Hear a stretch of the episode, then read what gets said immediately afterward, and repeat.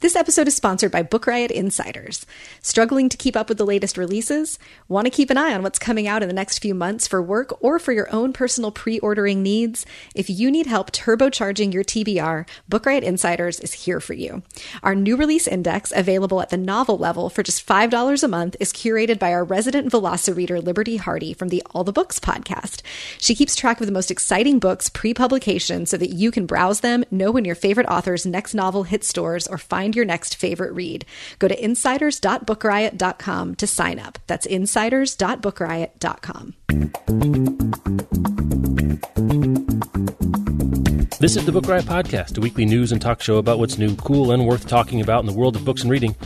This is episode 304, recording on Thursday, March 14th, 2019. I'm Jeff O'Neill, here with Rebecca Schinsky, coming to you from BookRiot.com. Hello. We, we, we, the, the, the undercurrent of spring Oh, is in the, the air. The daffodils are up in Mm-hmm. Richmond. Some of the redbud trees have already budded. That's It nice. is- like the birds are singing. My windows have been open until this very moment. It Mm-hmm. is lovely. Yeah.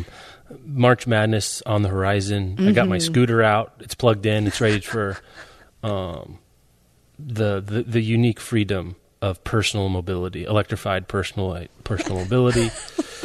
so things are taking a turn. The wind in your Um, hair. Oh, Yeah, summer book, se- you know, summer reading season is on the horizon. We're only six weeks away from sort of our moms, dads, and grads time of year. Um, are we going to do a recommendation show? I think we that? are. Which I was just thinking, wow, six weeks is really good notice to give people, and also much more than we usually remember. Oh yeah, more like get it in the next seventy-two hours. Yeah. On that note, if you want a rec for moms, dads, or grads sometime in Or late whatever. May, you, or Yeah. yourself for summer, you can email us at podcast at bookriot.com and we'll start holding on to those. Start looking at those. Yeah, uh, that's a good one. Um, speaking of um, listeners emailing us, got some good Booker Prize naming feedback from a variety of people with a variety of levels of care about the Booker. I'll start with the people that really care. All right. Um, they seem to be saying we didn't get a huge amount of feedback, but they seem to be like grudgingly okay with Crankstart sponsoring it, and especially glad that Crankstart is not not requiring their name be put on it. Um, they would. It sounded like, and again, people. I didn't really ask people to to differentiate this way. It sounded like they would rather have a British company than American nonprofit, which I thought was interesting That Um, is interesting. Hmm. that the, the nationalism mattered more than the where they stood on the, the capitalist scale. Um, a couple people said that a good, you know, like the kind of thing they think would work would be like Jaguar, which is, you know, a high end, as you know, a high end British automobile company. Um, that sounds fine to me. We that we had some fun in the contributor Slack then, um, joking about the worst possible sp- sponsors for the Booker Prize. I think the NRA Booker Prize was definitely up there as a bad Tinder, one. the Tinder Booker Prize. Yeah, the Tinder. Yeah, that's a bad one. I suggested the Facebooker Prize, which got a lot of groans and also would be very bad. It's like a day you had a horrible headache and you got out of bed to make that joke. Yes, I did. I had actually taken the day off because I had one of my semi-imbecile vertigo. I was like, I had to type this. this can't stay in my fingers. Show titles. Um, so yeah, there we go. And I guess that's really it. Um, on the whole, met with gladness that there's a sponsor, gladness that the name isn't going to be something bad. Gladness is a nonprofit, but then a twinge, maybe maybe a slightly more than a twinge. What does it go? A pinch? A, which is bigger, a pinch a or a dash? Skosh? Sure. Is a pinch or a dash bigger in cooking? This I honestly don't know this. Uh, I'm not sure. I don't know All that right. there is actually a technical difference. Okay, podcast at bookriot.com. Maybe it's just yeah. Let us know. people don't care about cooking. They won't. People don't know. People care about cooking, but if you're in the realm of a pinch versus a dash, you're already in the realm of like imprecision and sort of improvisational. Yeah, Cooking, so- or um, they cared to taste about, let's say, about how much that it, they wanted to be British. I actually think also the Commonwealth thing. People did not suggest like Australian, Indian companies, um, which I think is I don't know means anything, but I thought it was kind of interesting. People didn't think like Canadian companies or anything like that. So here's where we are for the next five years. It's going to be the Booker Prize, uh, and the the cash dollars is coming from Crankstart, and that looks like it's going to be all that's different. Yeah. Um, for the foreseeable future. So, all right, before we get on to the rest of the week, in what's new, cool, we're talking about the book and read. Let's do a sponsor, a cool sponsor. It's Mem by Bethany Morrow. In Jazz Age Montreal, an underground vault imprisons living memories. Known as mems, these physical clones of other people are doomed to experience a single memory over and over. Lacking thoughts of their own, mems expire inside the vault. That is, except for one 19 year old mem, Dolores, extract N1, who shocks the world with the capacity to make her own memories.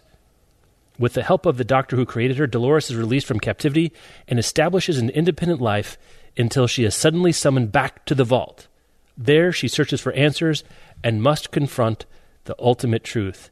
Is she human or not? This mem by Bethany Morrow from Unnamed Press, some thinky sci fi out there for you. Check out Mem, out now, wherever you get your books. Excellent. All right.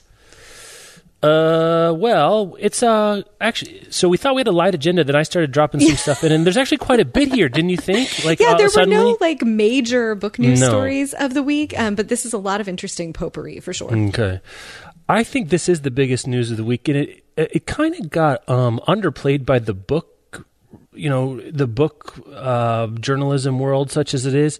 Amazon made a change in third party seller pricing policy. So that sounds really boring, but Amazon has long had this um, policy where if you're a third party seller, so if I wanted to sell, well, like book Bookright wants to sell physical um, copies of, say, uh, Start Here, our the book we we crowdfunded, and I've got a few copies.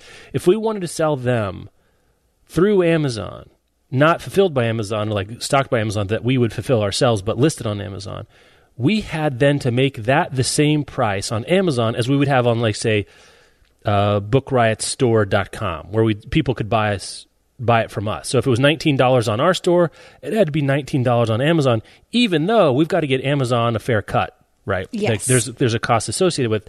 So it was always you, you couldn't then under, you couldn't make up the difference by saying charging sixteen dollars on my site and nineteen dollars on Amazon to charge to make up for the Amazon fees. So it was a way of Amazon, frankly, making it no better to shop from the the the third party site directly. Like there's no difference. You're going to get a better the same deal as a customer from Amazon, even though you're taking a bit of a bath as the third party seller. And this has been true for a long, long time.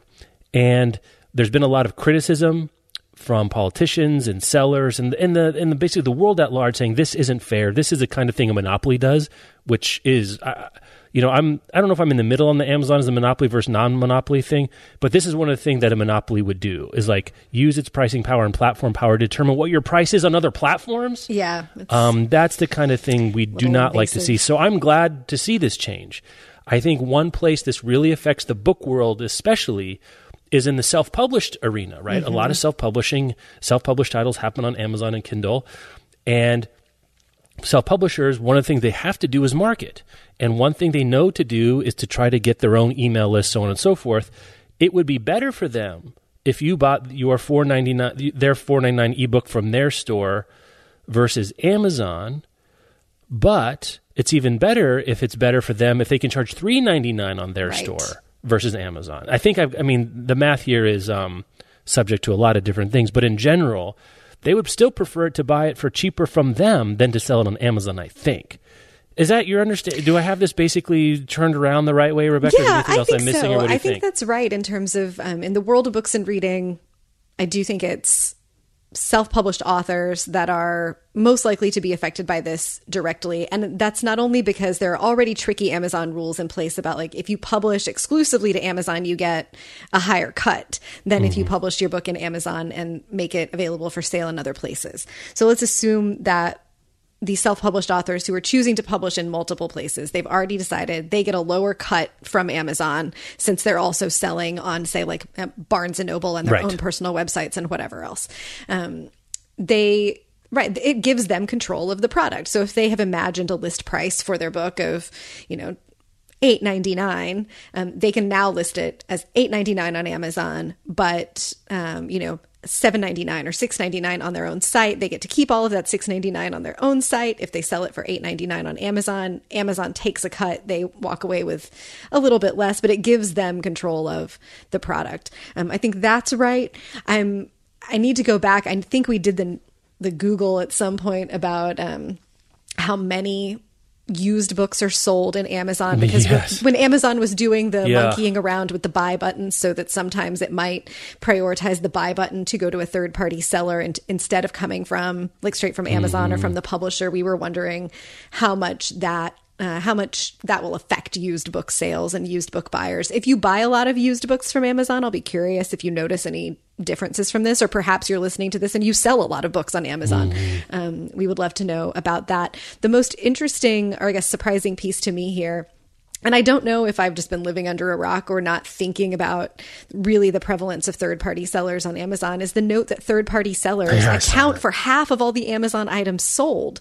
Um, I don't know if that's true inside the category of books. Like that's an average, right? So um, it could be that 75% of vacuums come from third party sellers and only 12% of books come from third party sellers. But I would really love to know, um, for the purposes of this show and, and our Right. interests, how it shakes out. And uh, that would lead to being able to ask some interesting questions and maybe get some interesting guesses about what this will do um, to books and reading and overall the overall health and like placement of Amazon in publishing, uh, how, what this change will do to that.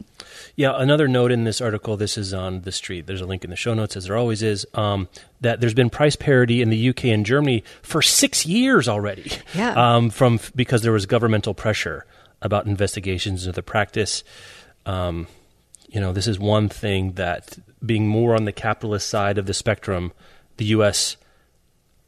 behind makes it a seem a value ju- judgment, but they're not. The U.S. government is not as aggressive in policing business practices, and that's that's a wild understatement. but this is one of those situations where it really is brought home that price parity has been the law of the land in the UK and Germany for six years, and it's taken this long um, for it to happen here.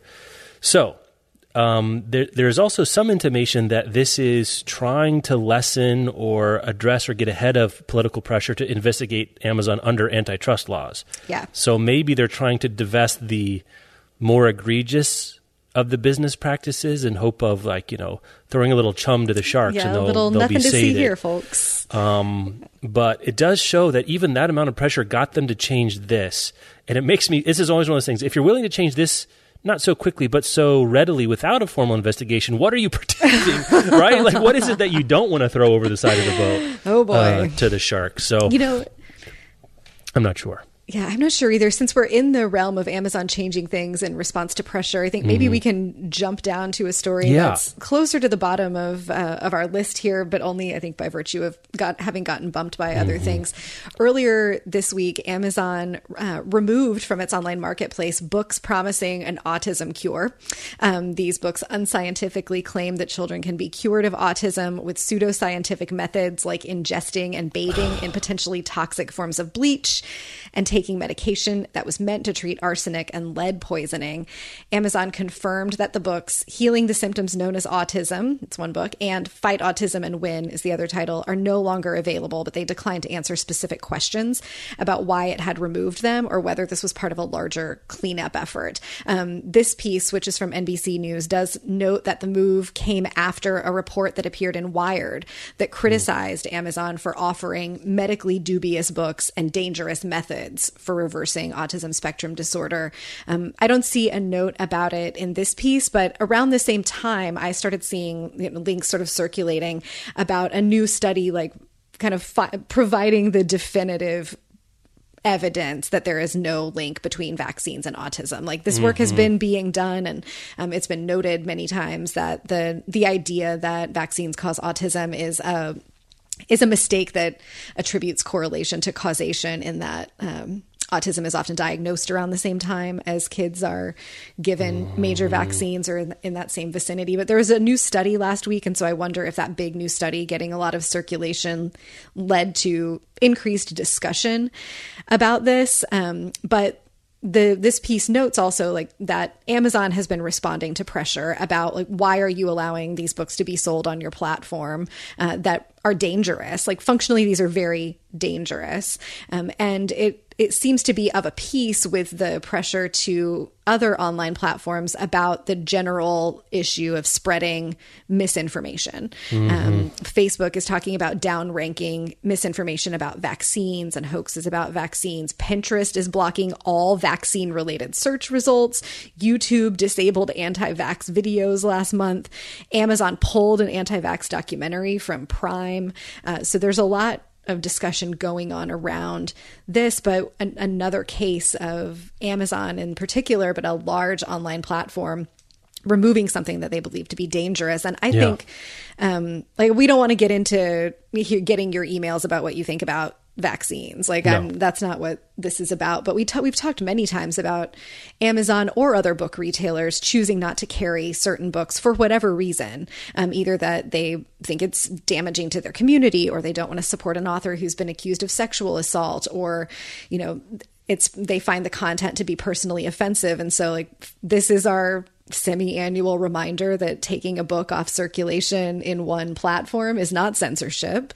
Um, but also i think this is socially responsible. Um, amazon and facebook yeah. like uh, coming out of the 2016 election facebook did a lot of talking about how they're just the platform and they're not responsible for the information that people share on the platform. But i think we've learned that that is not uh, that's not a, an honest, an intellectually right. honest statement. Well, you can't be neutral, right? Like that's right. Old, I think it's the old Chomsky, I guess. The, mm-hmm. the the saying is like, if you're a company, or you know, if you traffic in platforms where people can list the they, p- people are you are promoting or providing an, a venue for things you yourself don't make.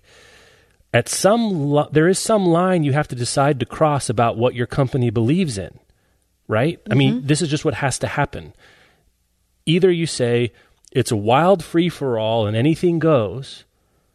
That's one, that's one extreme. But then there's a line. If it's not that, then there is some line your company will decide mm-hmm. this is beyond the line of what we're going to host.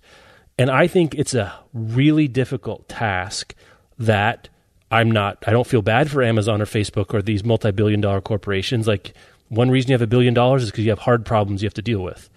And this is a hard problem because, like, for me, vaccine is an obvious one. But I can see a lot, especially when it comes to medicine, right?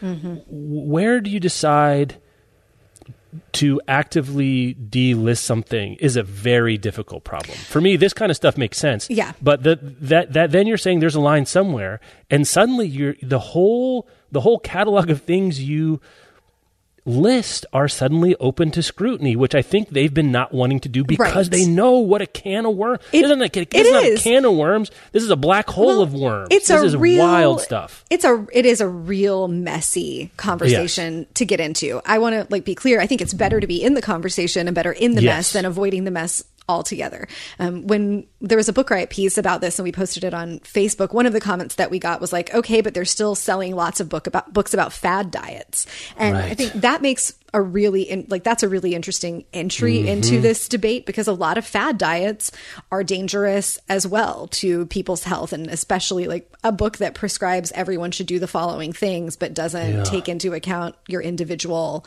makeup and health can be dangerous it, and amazon now is going to have to be doing the math about like what's more dangerous or what are we more concerned about like yeah. i think it's pretty obvious that suggesting that children should ingest bleach is worse than uh, or like you can die from ingesting right. bleach directly.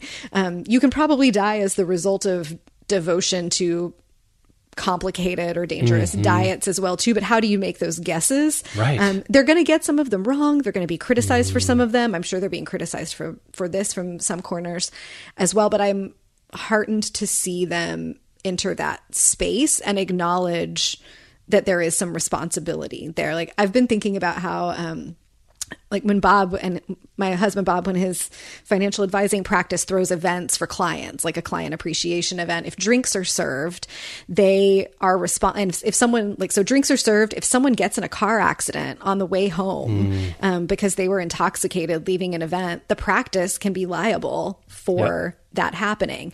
Um, and that's you know that's legal but it's also even if it weren't that's a social responsibility to mm-hmm. um, that's a legal issue but if it weren't a legal issue it's a social responsibility to keep people to, to take steps to try to keep people safe you don't serve people so much that they're going to get in their cars and cause car accidents on the way home and amazon here i think is considering that that even if they're not doing something illegal by allowing these books to be sold they feel perhaps a moral responsibility for yeah. for the potential consequences. If someone buys this book off Amazon and their kid feeds their kid bleach and the child gets ill or dies mm-hmm. what responsibility does Amazon have there? It's not none. Yeah. No it's not none because they don't have to host everything. That's right. a choice they're making. Right. Like the, the choice they've made I mean this is kind of what makes Amazon Amazon right is come sell your stuff. There are no gatekeepers here. You can self-publish or whatever and put it out there but I don't think, I think most of us wouldn't then agree, well, then Amazon, it's not Amazon's fault. Well, it, it is and it isn't, right? They've chosen to let everything through the gates. And so there is some responsibility to think that because they've made the choice to let everything through. That's what they, they could decide to be you know, Random House, right? Mm-hmm. Like they mm-hmm. could be that we're going to be behind and we're going to put our names behind and we're going to at least, you know, know what's in a lot of. I mean, Amazon can't know what's in all the books that are self-published on Amazon. It's impossible. I mean, I guess they could have machine like AI go through it, but it's not human readable to get through all this stuff and then make decisions about it. So where is the line? How are you going to have a process that you as a company can feel good about? Is extremely difficult. I mean, we have this situation with just with us with the, the, the 14 posts we do a day we have to make decisions about, you know, what we feel good about, what we want to do. And that's just 14 posts a day from our little company. Like I, millions of self-published ISBNs. It's a scale that this never. This is this is a problem that's never happened before. Mm-hmm. Um, and it's not a surprise that it's probably slow. It's not a surprise that it's non-governmental. Like I think the other thing not to bury not to bury here is that this was this was journalism wired, yeah. right? That just to remember that that the fourth estate is involved in a lot of these things that the government is slow to get involved as it doesn't know about but pressure can be brought to bear by journalism itself and i think that's i, I want to shout out wired mm-hmm. um, in this piece too it, it's a really difficult problem and i don't know how to get around it. I mean just just to go i mean this is a little off the rails too but i don't know if any of you out there read this piece. Maybe Rebecca you did. I don't think we talked about it about the moderator farms that facebook runs. I did yeah. Oh boy. I mean, talk about the consequences of letting anyone do anything, and like ba- basically, basically, Amazon and Facebook right now have the the rule where you put they're going to assume you're fine posting something, and then they have to come back after the fact. So people mm-hmm. post. I, I, don't even want because there's like trigger, trigger warning, content warning stuff, but there's people whose full time job is just to look at all the horrible stuff. Yep. That got flagged on Facebook and decide whether or not to ban the account, what action to take, if any. And you're looking, you know, eight hours a day looking at the worst of humanity. And that's Facebook's business decision. I don't know if it's right. I know it's wrong, but this is a consequence that they have to mm-hmm. deal with. Um, and this this vaccine one isn't quite as I don't know. Um, it's not quite as uh, exaggerated. It's not quite as wild as you know people watching videos of really horrible acts of violence and right. bigotry and whatever. But it's a piece of the same problem, which is uh, they don't have affirmative. Um, they they haven't affirmed mm-hmm. the value to the platform of the documents or the books or the comments or whatever. They err on the side of letting things through and then capture the stuff after the fact which has wild consequences. And these are some of the wild ones. And at scale, things that can be abused will be abused. And this permissiveness is being abused to horrible costs to all, all corners of the industry. And I don't. I'm glad I'm not in this business. I get that's what I'm. That's a long way of saying yeah. I'm glad I'm not in that kind of a business. Yeah, it's really tricky. You know, the the notes about these particular titles to come back to what amazon right. did in this specific case um, really lean heavily on like that this is unscientific and pseudoscientific and dangerous and it would be interesting i'm sure we'll never get to see the list but it would be interesting for amazon um, or for facebook or whoever to have an established list of sort of external principles for how do they make these decisions like if this is the first one if this were taking these these autism cure books off for the following reasons mm-hmm. um, how can they apply that framework to what else is in the marketplace that um, that should potentially also be removed, and how can they prevent new entries that carry Yeah. those same features um, from being brought out?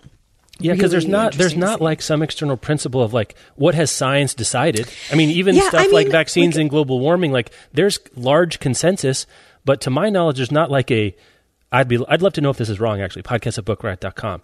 Like, is there some third party Amazon could go to to say, you know what, science or this Mm-hmm, group of the American, the AMA has said this autism cure stuff is baloney, and we're going to trust their opinion because otherwise, Amazon has to be the medical right. professional. Yeah, you know, I was thinking an interesting sort of adjacent story for this is that um, a couple of states have begun banning conversion therapy, Yeah. which claims to cure people of being gay and has been shown by a lot of psychological studies to be not only ineffective but also to cause additional damage to people and um and the way that the states have gone about making those bans on Mm-hmm. conversion therapy in their jurisdictions is to lean on those studies. Yeah. And so I wonder um, about something that sort of can gather psychological studies, Yeah. medical studies um, to put together a, a framework for making these decisions. I'll have to search Amazon because I'm genuinely not sure.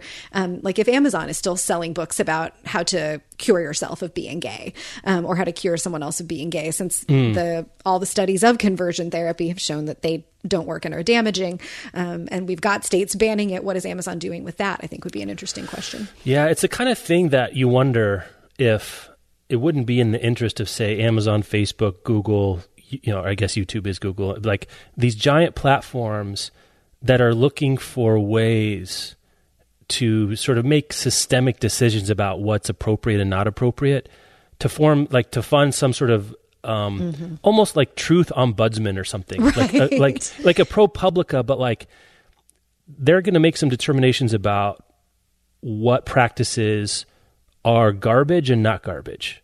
You know, like we're, Facebook and Google, we're, we're going to throw money at this thing to fund it. We're not going to be interested in what in the results, uh, actually, what the results are going to be. We're not trying to show, one thing or the other, but we just know we want something to point at. Say, you know what? We had this company, we had this organization look at. Let's just use this autism thing, and their determination was this, and that means it meets our threshold to mm-hmm. get it off. So Yeah. that you can kind of systematize. You don't rely upon your own reactive recognizance to say only when wired puts our feet to the fire Right. are we going to get this stuff off here, right? I mean, I guess that's what I would be trying yeah, to think I think about. this is also part of a larger, or I'm reading this as part of a larger recognition that the old way of insisting that platforms could be neutral um, Yeah. has not served us well, allowing allowing people to think that facts are mutable Mm-hmm. has not served has not served us well that like that what science knows about um about medicine and about cures or not cures for things causes and not causes of uh, illnesses matters. The, the facts matter. And that they matter not only in the sort of political and social decisions that we that we make but in the decisions we make about how we take care of our bodies and our health, and that ultimately can determine if we live or die. If we're talking about ingesting bleach, um, and that that is heartening to me as well. Like, let us acknowledge that facts are in fact a thing, um, Right. and come back around to platforms that are re- feeling responsibility for promoting for promoting and supporting discourse that can maybe be vehemently in opposition to each other, but that are grounded in um, in reality, Yeah. and that don't create additional damage and danger by allowing misinformation to spread. Um, I hope that we'll see more steps in this direction. Yeah, it's really it's really tough. Um, why don't you do another sponsor? That we All took right. more on that than we were really anticipating. Lots to chew on there. Um, our next sponsor this week is Lola. If we care about the ingredients in the food we eat and the br- the beauty products we use, why shouldn't the same be true of period care products? Um, this is a question that, like, I research all of the stuff I put on my face personally, and I've never considered it for period hmm. care products. The FDA doesn't require brands to disclose a comprehensive list of ingredients in their period care products, and so most of them don't disclose. Lola, however, offers complete transparency about the ingredients that are found in their tampons, pads, liners, and wipes. All of them are 100% organic cotton. There's no added chemicals, fragrances, synthetics, or dyes. Plus, Lola has a customizable subscription, so you get to choose the mix of products, the mix of absorbency, the number of boxes, and the frequency of delivery. And you can even change, skip, or cancel at anytime. So if you're a person who has a period, you know that that can be, it can you can need different things on different days. Um, maybe you're taking a birth control pill where you only have a period every three months, and so you only need a delivery from Lola every three months. You can tell it, uh, you know, how many boxes you would like. Do you want them all to be light or all regular or customize a box with this many lights and this many regulars and this many supers? It's super, super customizable. You also get to choose between, if you're using tampons, between plastic applicators, cardboard applicators, or no applicator. They have several pad options and liner options. It's, you know, sort of just a full range of period care products in addition to wipes and some other sexual health items. Um, the website is super easy to use. I got to customize a box of products for myself. It was very straightforward and got delivered quickly, came right to my door. Again, it's great to know what you're putting into your body. this is a mm. nice segue from the previous Definitely. from the previous segment that these are 100% cotton, that the applicators are BPA free and so you can be worry free. I was really impressed with the service. If you would like to get 40% off all subscriptions, visit mylola.com and enter Book Riot when you subscribe. That's mylola, M Y L O L A.com, and enter Book Riot for 40% off all subscriptions. Next story comes from the Department of didn't we already know that, but maybe we didn't. I don't know that. So George R. R. Martin gave a little interview in advance of the final season of Game of Thrones, which is coming out, and he said, "I think for the first time, direct quote." Obviously, I wish these books. I, I obviously I wish I finished these books sooner, so the show hadn't gotten ahead of me. I never anticipated that, and he has mixed feelings about the the ending coming out before his does this of course he feels this way. right. Right. But I think it's also notable that he said it out loud. Yeah. Or am I wrong, Rebecca? No, I, mean, think I it's know. notable. Like I have I think that this is in the department of things we've been assuming. Yeah. Um, but we didn't know it because he hasn't acknowledged it. I think it's a little head scratchy how he never anticipated it. Like the man does not write quickly. So I'm not sure how it's totally surprising to him that the show got out ahead of where he is with the books, but I'm I think it opens an interesting part of the conversation for him to acknowledge. Yeah. You know, like usually the tension when you have an adaptation of a book is fans worrying that the adaptation won't be true to the book or that it won't feel the same way as the things they remembered or that the movie or the show won't have like the same scenes that they loved or mm-hmm. whatever. And this puts Martin in the flip situation of that. yeah. People will already have encountered one version of the story, which um, it seems here is different in some ways from the mm-hmm. version that he intends to tell in the book. So, like, we know there are going to be some discrepancies.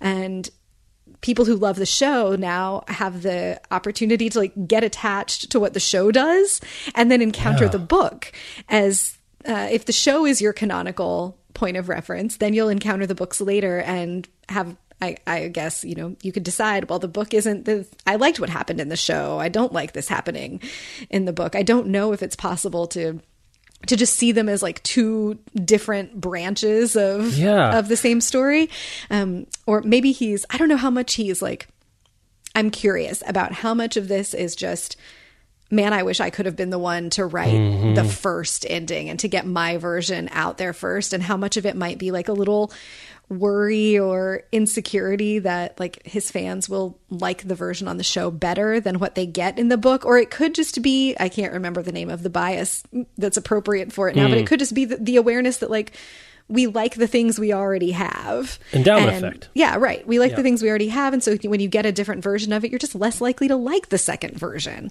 Yeah. Um, it's a tough spot for him to be in. I can think of no literary antecedent for this Mm-mm. condition where there is a major franchise that will have essentially two canonical versions. Yeah. I don't know. I mean, I think obviously the TV show more people will eventually watch than read the books. I think that's Oh, for sure. not in dispute. But that's true for every adaptation of a book or film, Mm-hmm. right? But that doesn't mean that the film one is canonical. Historically, it's meant that the the thing that was first is canonical, and the other one's an adaptation. Game of Thrones season eight is not an adaptation of Game of Thrones. Right. It's its own thing. It's its own It's- thing. It's its own thing, and and the whatever the last book will not be an adaptation of the last season of Game of Thrones. It's like a forking in a literary universe. It's like a meanwhile, I think is the yeah, or it's an A/B yeah. testing the universe. Yeah, like you get right. two versions of it, and to, the only thing I can think of that's equi- it's not even equivalent. That's close is like there's especially early versions of some of the different Shakespeare's plays we did Mm. on Annotated about this. They, they they vary in meaningful ways. I don't think it rises. To, it's been a while since I looked at them. I don't think it rises to the level of like the ending is different. Like there are different versions of Hamlet, but Hamlet get got you know in, in every version Mm-hmm. of those. Whereas I guess I don't know that much about Game of Thrones, but who's going to basically win the Game of Thrones and be on the Iron Throne at the end, assuming that someone is? You could have two different characters in both universe mm-hmm. or, or both versions of this ending of Game of Thrones be on that. And that will be a wild cultural cognitive dissonance that Yeah. I don't know we've had to live with before Yeah, I don't know in either. any meaningful way. This vulture piece notes that like one of the possible things here is that George R. R. Martin could change his plans for the book after he sees what happens on the show. Yeah. He hasn't read the scripts yet, or he could resurrect someone who died on the TV show but bring them back in the books and make them important in his version like just because he can. Yeah. and like there's infinite possibilities of ways that he could branch out um, and do things differently. He has two books to go. I know. Um, and that it's, like, just not, it's not like we're that close either. no, if you're, I'm really dying to hear from Game of Thrones fans about this. Like, um, in general, you're, are, are you, are, are you able to hold, do you feel like you're holding the books and the TV show as separate experiences? And like, after you see the end of the TV show, are you still going to go read the books knowing that they will be different? What are you, what are you hoping, expecting? Like, this is going to be so fascinating. tell me if I'm wrong out there. Well, I guess I, I'm not going to live Google, but my my understanding is there hasn't been a new Song of Ice, Fire and Ice. What is it? Ice and Fire? I can never get this right. Um, Song of Fire and Ice book released since the TV show started. I don't think. I think that's, I think that's correct.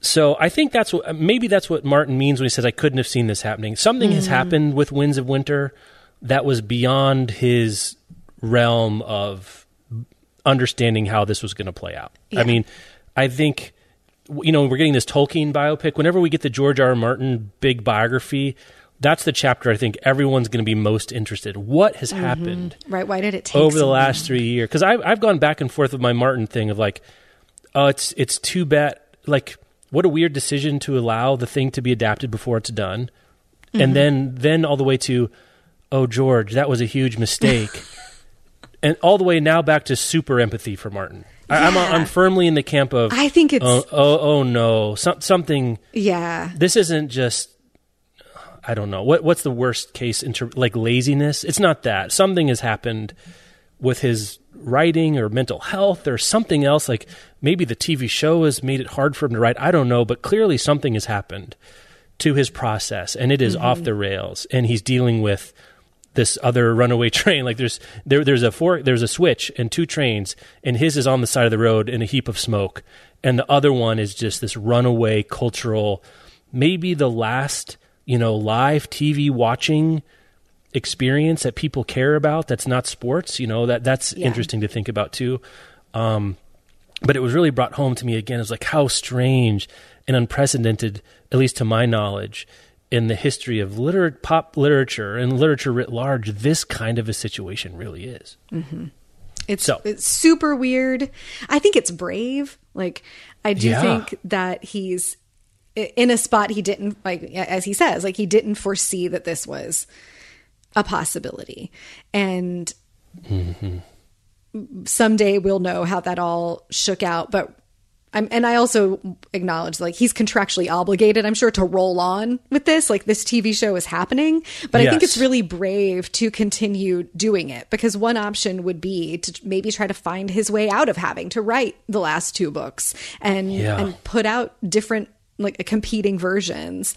Of a story. It's a big risk. Um, I respect taking it, and I think it's going to be interesting to see what happens. It's also not impossible to imagine that his ego w- could have. I could see this happening. I think we've seen this happen before, where people mm-hmm. throw the adaptation of their work under the bus. Yeah, he could have done that.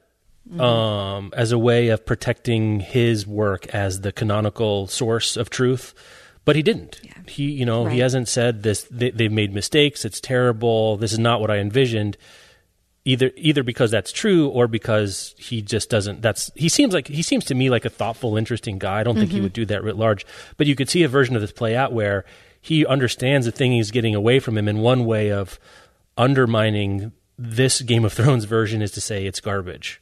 Mm-hmm. Um, and my, this is not the story. My story is the real story. And he hasn't said that. He hasn't said that my books are the story um, no. which you could reason. Even if he said that tomorrow, I'm not sure it'd be smart, but I could understand him saying it. Yeah. Uh, if he wanted to. Whew. Uh, whew. Yeah, that's a, that's a heavy, a heavy one. Where do you want to go next? We're not going to get to all of these. Um, where, where, do you, you want to go? go? next? Let's hmm, let's talk about W. H. Smith. Yeah, I threw this at you quickly. Um, yes. What do you think about this? Why don't well, you take the lead on this? All right. So W. H. Smith, which is big bookseller in the big bookseller in the UK. Yeah. Uh, right.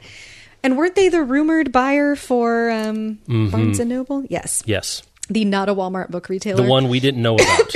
right. Or didn't think about. Yeah. So um, they are doubling the number of women receiving bonuses this year.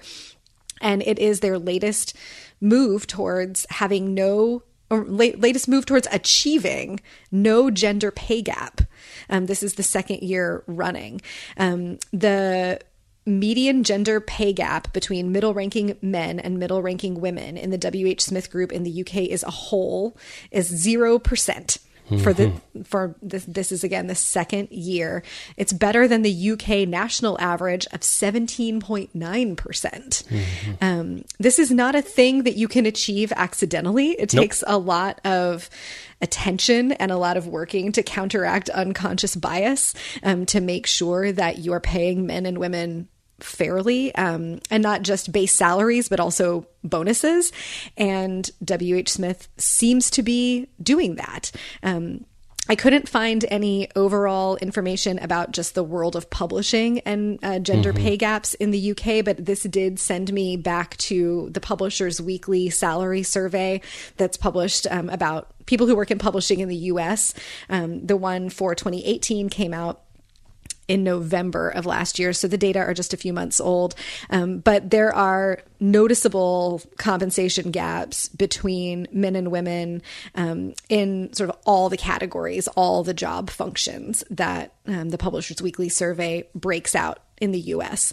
Um, and that's across the industry. So it would have to be, in order for the numbers in Publishers mm-hmm. Weekly to look different, all the publishers would have, or many of the publishers would have to start making big moves to systematically ensure uh, pay parity between men and women, um, and not to say anything of the presumed gaps that are even larger between like cis het men and trans women mm-hmm. or trans mm-hmm. black women. Um, there are just no data about that included in the PW study. They didn't uh, get that specific um, to uh, gender identity.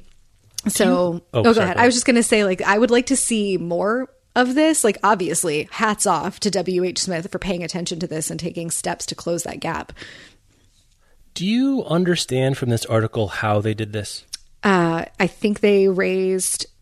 Well, they're giving bon- more bonuses to women, and I think I assumed they they're not specifics from this article, yeah, so I'm assuming that's, that's it the means fuzzy part for me. Yeah, I mean, I would assume the way that like so I kind of imagined backwards, like we use a um, sort of we use a systematic model for how we pay people mm-hmm. at Book Riot so that we don't run into an issue with this. And so I assume that they must have done something like that, like some sort of internal. I'm guessing it was like an internal study that revealed where they were, and then right.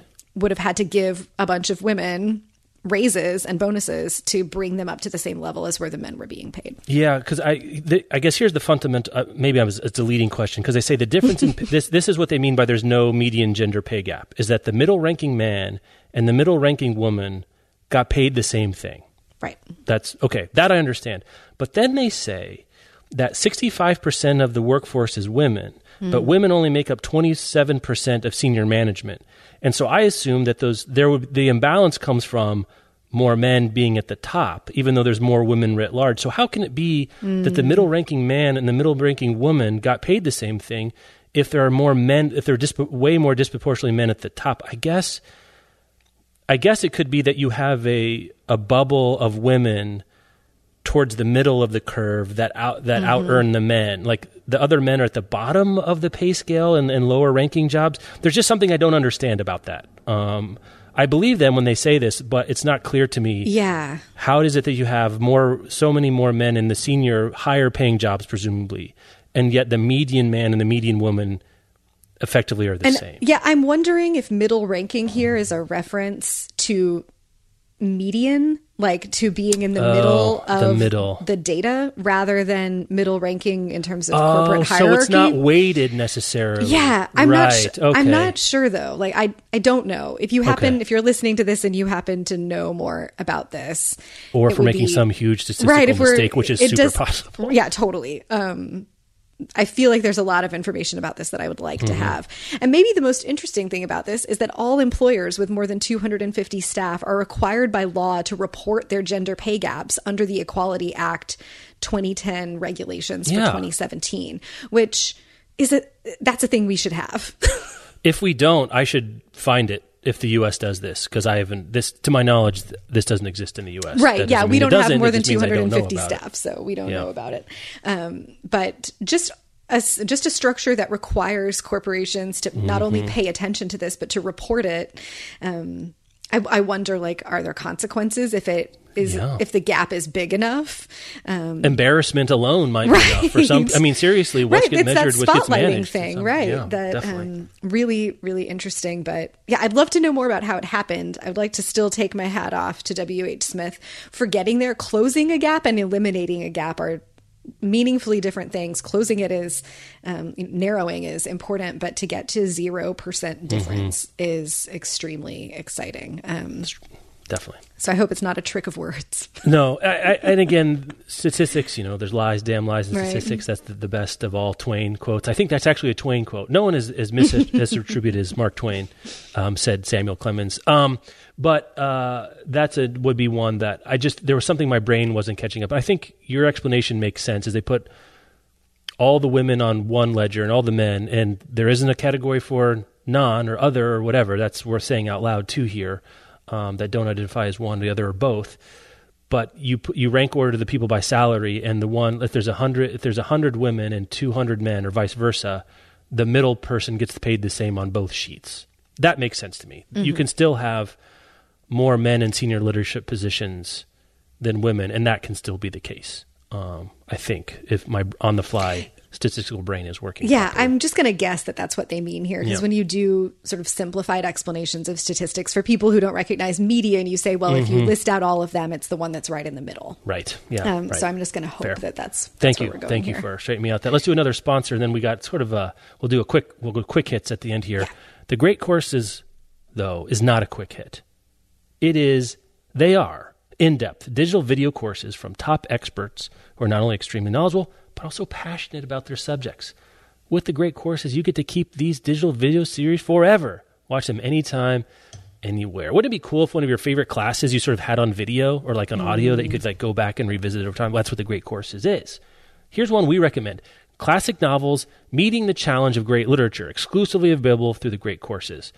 Over the course of 36 lectures, Brown University professor Arnold Weinstein looks at the incredible classic works, people like Tolstoy, Proust, Bronte. I don't have to tell you what classic works are, you know, and many others, moving beyond just plot, synopsis, and historic facts to explore what makes these works brilliant. I don't know. Look, one thing that courses did for me over history is helped me get into something that I'm too worried about doing on my own. One of those would be Tolstoy. You maybe you've heard of War and Peace. Maybe you've even wanted to read War and Peace, but then you looked at the page count of War and Peace, and you're like, uh, maybe I'll go read 12 other books instead of that particular one. But with a course like this, it gives you a little foothold, something to hold on to to get you through slogging away at the pages, even even to give you the confidence to sort of tackle one of those things. What is the big deal about remembrance of things past? What's the big deal about war and peace? The Great Courses Plus is giving our Book Riot listeners an exclusive limited time offer. Order classic novels, meeting the challenge of great literature, get 85% off. That's right. That's not a mistake. 85% off the regular price. That's more than $250 in savings.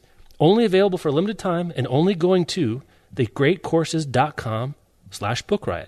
That's thegreatcourses.com slash book. Thanks to them for sponsoring this show. Why don't you pick one? I pick mm. one. All right, I am going to go with. I think this is going to turn out to be really interesting news in the in the long run. Mm. It's it's interesting today, but it's going to be interesting in, over the next year or so. Um, Arthur A. Levine, who is a very well known Scholastic editor, most famously the editor who brought J.K. Rowling and Harry Potter to the U.S., is leaving as of March 30th to start an independent publishing company. Um, he has been with Scholastic after for 23 years, um, has worked on many wonderful books, um, and his new list will center on quote diversity ideally with a mix of 75% minority creators including people of color indigenous people and lgbtq individuals. Also focused on highly on high quality bookmaking and many of the things that arthur a. Levine books has been known for. He's planning to launch in the fall of 2020 with a debut list of 20 us titles and five of what he describes as the world's best books in translation. Um, that means this has been in the works for a while. Mm-hmm. um, it's already march of 20 2019 and if you're going to be putting books out by fall of 2020 there are uh, there's some levers already being thrown um, his backlist has more than 300 titles for young mm. readers from authors like emma donoghue alaya dawn johnson Mike Jung, A.S. King, Bill Konigsberg, Jaclyn Moriarty, Daniel Jose Older, uh, Francisco X, Markus Zusak. that's the book thief, y'all. Mm. Um, mm-hmm. lots of big stuff there. And this, uh, this is gonna be interesting. It's a big deal for someone with this kind of reputation to leave a big publisher after such an illustrious career. And I don't think it's an accident that we're seeing that the things he wants to focus on um, diversity, minority creators, people of color, LGBTQ people, and indigenous people um, that's not only a big conversation in publishing right now, and certainly an area of the market to be that there's a ton of room to be served and a lot mm. of readers waiting to see themselves in those pages. But if you're in publishing, um, you may have heard, like I have heard, rumblings about um, some sort of occasional, maybe more than occasional issues within Scholastic to get diverse titles published, um, and maybe some issues toward the top of the chain there about really understanding what's going on um, with things like we need diverse books and with the move toward greater inclusivity in publishing. And I'm just going to read some things between the lines here that may or may not be there, but I'm reading them in. Um, that you've got something. Um, interesting and compelling, a compelling enough reason to leave after a career. Yeah, I was like going to say if he could do what he wants to do within Scholastic, it doesn't sound like he'd be leaving. It sounds right. like the reason to leave is to do this thing. Yeah. And that, I think that's what you're saying. You can kind of reverse engineer mm-hmm. what the motivation is. Yes. Maybe. I mean, it could be that you want to be in, sometimes you want to be in charge of your own thing and focus on one thing. I don't know. Um, but I think it's very interesting to see this happen. One of the We've seen some imprints dedicated at some of the big publishers to more diverse representation, mm-hmm. focusing on marginalized um, voices. This is the first one I've seen where you have a real senior publisher at a big publisher break off and start something with the express intent of diverse yeah. a diverse title list as like the number one bullet point on the press release, so to speak. Um, to my to my knowledge, that hasn't happened so I think I think it is. I think you're right to say this is a thing that's going to be a thing, um, and super interested to see what comes of it. Me too. Where do you want to go? I want to pick up something that might become a thing, but it's also just fun. Is the BookBot? Um, I liked so, this one. So this is in Mountain View, um, California, where is you know the heart of Silicon Valley. Residents in downtown Mountain View have gotten their first peek at the future of the future with the debut of BookBot, the library's newest non-human helper. It's a Google joint, um, this experimental division of, of Google. It's called Area 120, and it is a personally de- a personal delivery robot that will come pick up your books and return them to the library. Test it's electric, it's autonomous, it's a test program. It only runs on Thursdays, um, which is interesting from like 11 a.m. to 8 p.m. The first six months we'll have a human following it around to make sure it, you know it doesn't do anything untoward. But they're trying to figure out can does this work? Um, I, I, have read several books now about the future of autonomous vehicles and electric vehicles, and I've come to the agreement that I think people, I've come to be convinced that the future of autonomous and electric vehicles are not what we think, are not what we actually think it's going to be in terms of mm. you will just get picked up in an autonomous Toyota Corolla to go to the airport and then back. I think you're going to see all sorts of non standard transportation uses like this to do things that we don't think about now. I mean, I joke about my scooter, my electric scooter that I really like.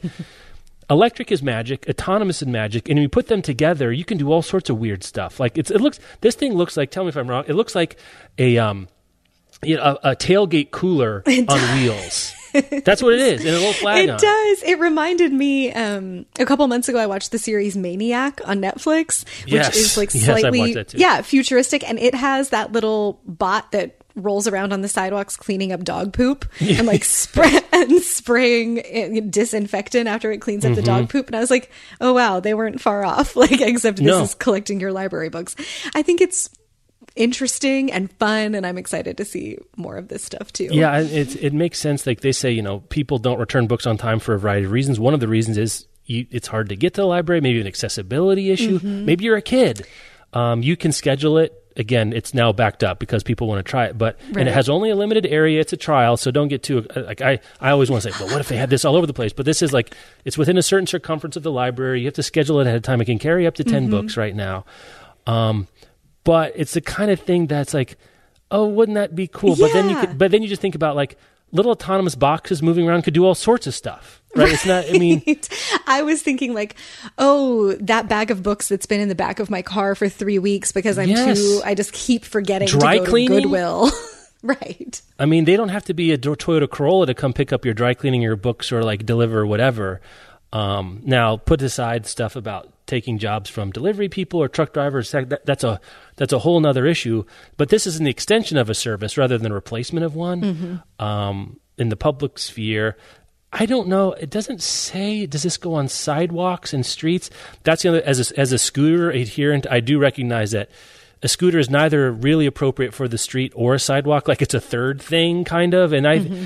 once you start looking at the way American cities, especially, are laid out, it's either you're on your feet or, and let's be honest, so much of the real estate is given over to cars that once some of that, if some of that car terrain can be reclaimed for different kinds of transportation vehicles and systems, I think a whole array of interesting things are possible, and this is just one of them. So I, I, I think this is really great. If you happen to be in Mountain View, please try this and email us about how delightful it is. Yes. Assuming it's delightful. Well, we want the truth. I'd prefer it if it's great, but I'll take it either we way. We hope it's delightful.